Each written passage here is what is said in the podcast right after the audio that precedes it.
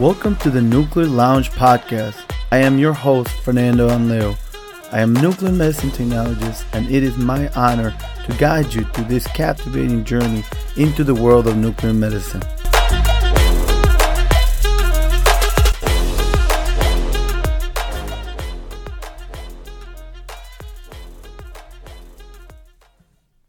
Welcome to the Nuclear Lounge podcast.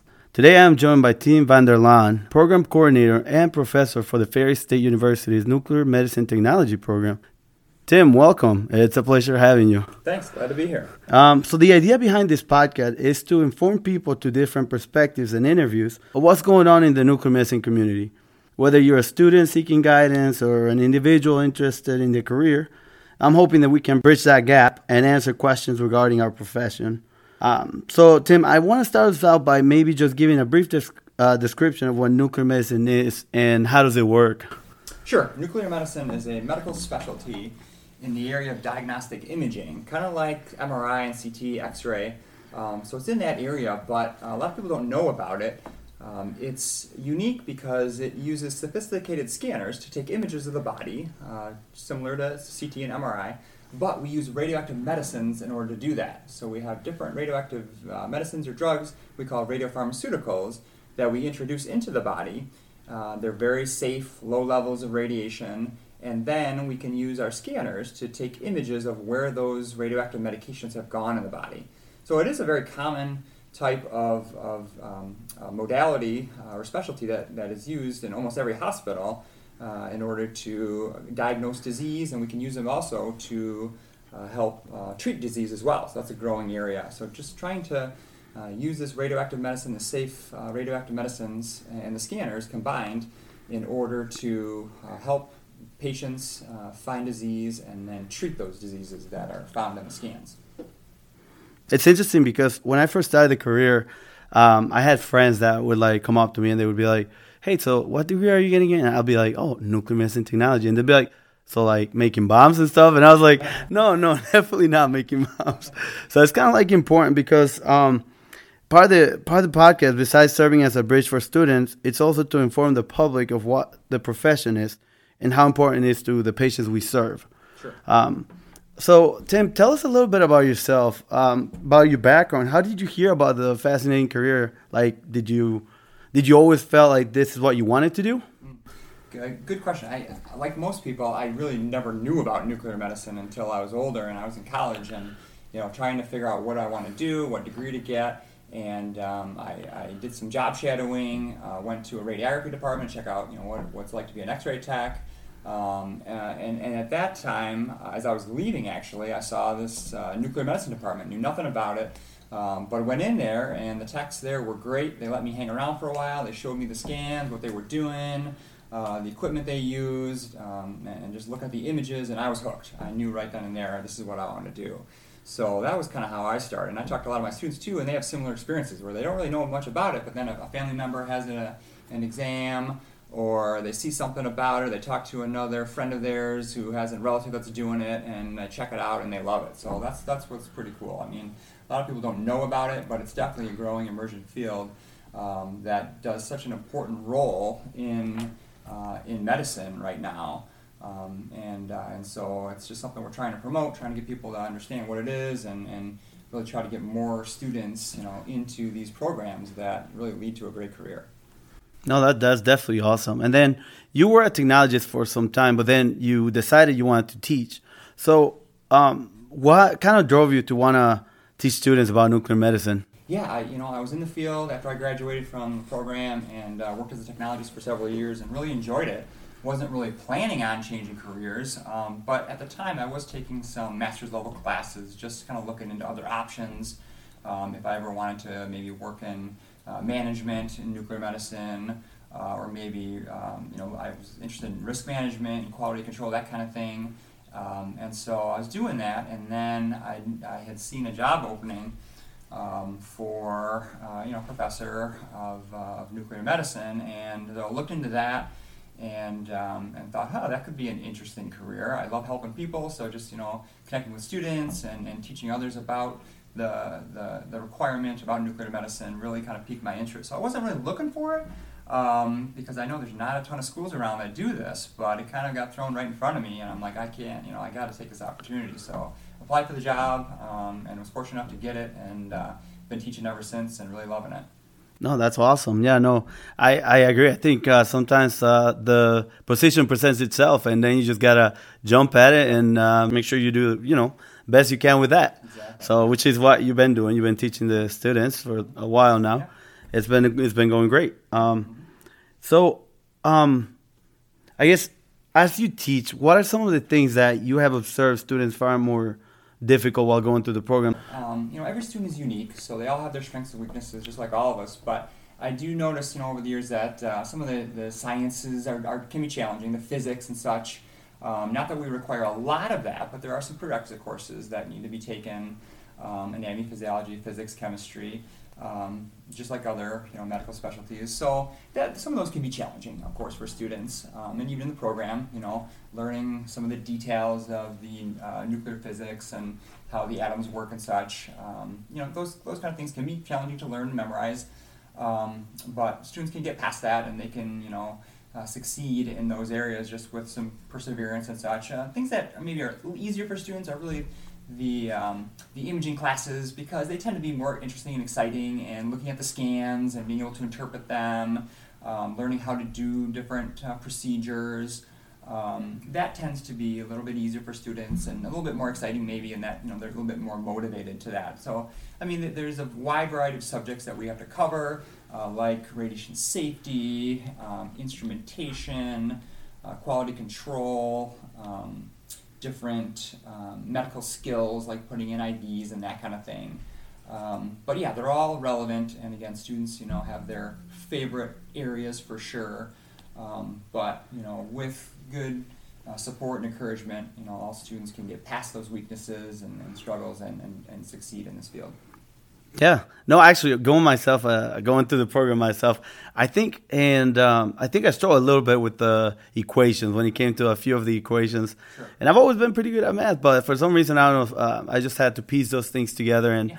I think you did a great job teaching us those, and it was pretty good once you get it. You know, mm-hmm. um, I also being part of the um, the student liaison committee, it has helped to understand what students struggle with. I think a lot of students have questions about radiopharmacy or about the decay formulas, and, and it's kind of important um, for us to kind of understand those so that we can uh, help them out. You know, have tutoring uh, times or times designated where we come on the air and we can be like, hey, like this is how we can help you. Sure. Uh, we reach out to people that are pretty good at it, yeah. and then they come and then they teach it, and which is something pretty nice, I think. Yeah. yeah. Essential Chapter's done a great job with that too, with having different um, sessions to help students that are you know preparing for the certification uh, exams coming up to the different study sessions that Society of Nuclear Medicine does. You know, really helps um, you know connect students with resources, and that's been a huge help. You know, I always encourage study groups and those kind of things so students can work together to try to get past those areas you know that they struggle in in order to be successful. So it's it's really cool to see that and see students you know get that satisfaction after they've been able to master something that they've been struggling with. Perfect. Um, as a program coordinator, um, what are some of the main requirements for students to be considered into a program? I mean, part of this podcast is also students that are students that are seeking to uh, join the nuclear medicine career. Yeah. So, what are some of the things that you think are like, oh, you kind of have to have this? Like, for example, any like uh, hospitals experience? Should they uh, shadow technologists before they dive into the career or any entrance exams? What What are your thoughts on that? Yeah, no. Um, every school, every nuclear medicine program is going to be a little bit different. Um, at Ferris, uh, we don't require any interviews um, or any entrance exam like that. Uh, basically, students have to maintain a, a, minimum GPA for any transfer classes that they're going to bring in, and then they have to um, pass several prerequisite courses um, before they can start the program. So they've got to get a C or better in those prerequisite courses, and those, some of those are just basic uh, courses like English and medical terminology. Then some sciences like uh, chemistry, uh, one, one, year or once uh, one class of chemistry, one of uh, physics, and then two of anatomy physiology. So those are really all that we require. Um, along with some of the general ones like English and communication that I mentioned. But no, besides that, really nothing else. Uh, program doesn't have a wait list, which is nice. Um, but uh, no interview or anything else. Just really just working on those prerequisite classes and then applying to the program uh, online, and then we start uh, once per year with our cohort. Um, the one of the things I, have noticed, like once they get past those requirements, they sign up. Uh, Ferris's program is structured in a way that they get clinical setting time. Um, so, what what is that like? Um, could you explain like how it prepares students for the real world? Um, like what type of patients they would potentially be working with? Uh, for example, like geriatrics, pediatrics, oncology patients.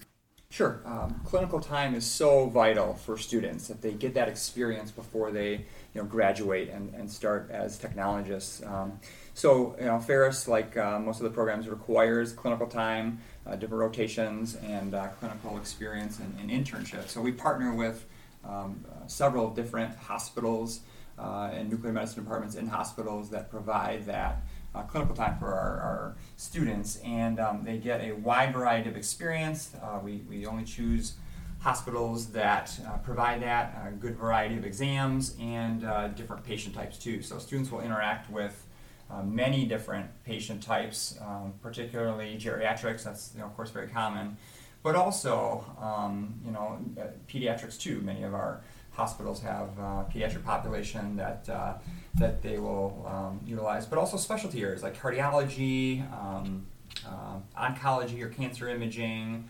Uh, we do neurology too in some areas, and so you know the more hours the patient or the, the student will um, have experience with and the different types of patients and different types of scans will certainly be beneficial for them as they um, you know get ready to graduate and enter uh, the profession as an entry level technologist.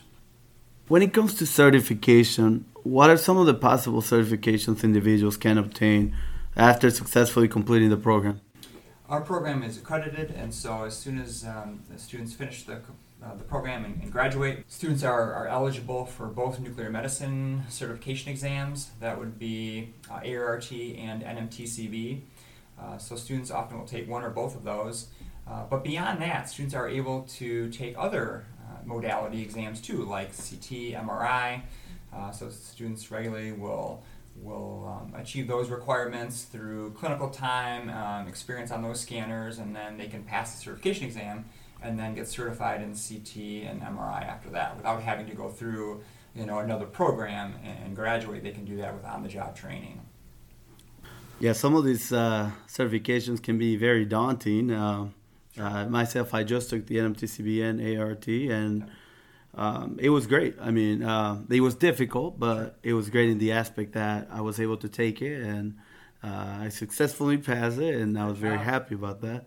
Um, but like you said, it's one of those things where like you gotta be prepared, you gotta be ready. Um, yeah. mm-hmm and then go from there. Absolutely, we try to help our students prepare um, by you know making them take online review courses to get ready for that, encourage them to study and, and do study groups, and also connect with the society uh, to try to you know utilize resources that the society offers uh, graduating students to help them you know successfully pass those certification exams.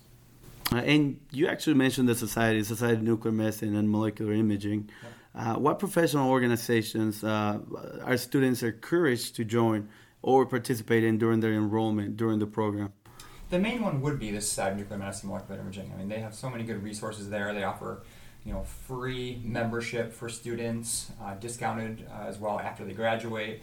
So, um, you know, that's one I always push on students because uh, there's so many things that that that society offers. They offer scholarships for students. They offer educational opportunities um, in the area. Um, you know, the central chapter uh, we'll provide uh, different uh, educational meetings throughout the year. There's online things, uh, events that students can, can be a part of, um, and then the review and such for the certification exam. So really, I think that's a great resource. I, I, have you know, pushed that uh, uh, for years on students, and many have taken advantage of that and gotten scholarships and, and you know, pushed their um, their education uh, by taking, you know, participating in these different events that uh, the, the, society offers. It's been really a great resource for them.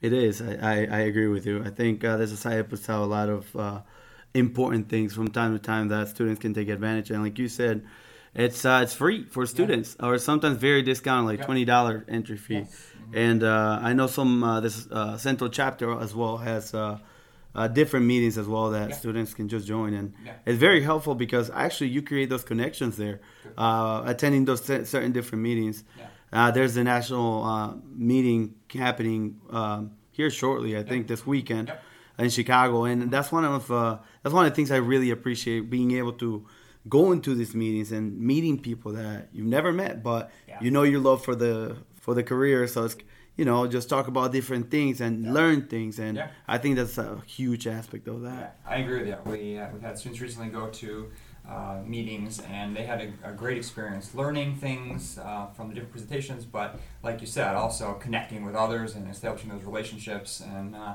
you know, that's going to help them uh, in their career as they continue on. So it's a great resource.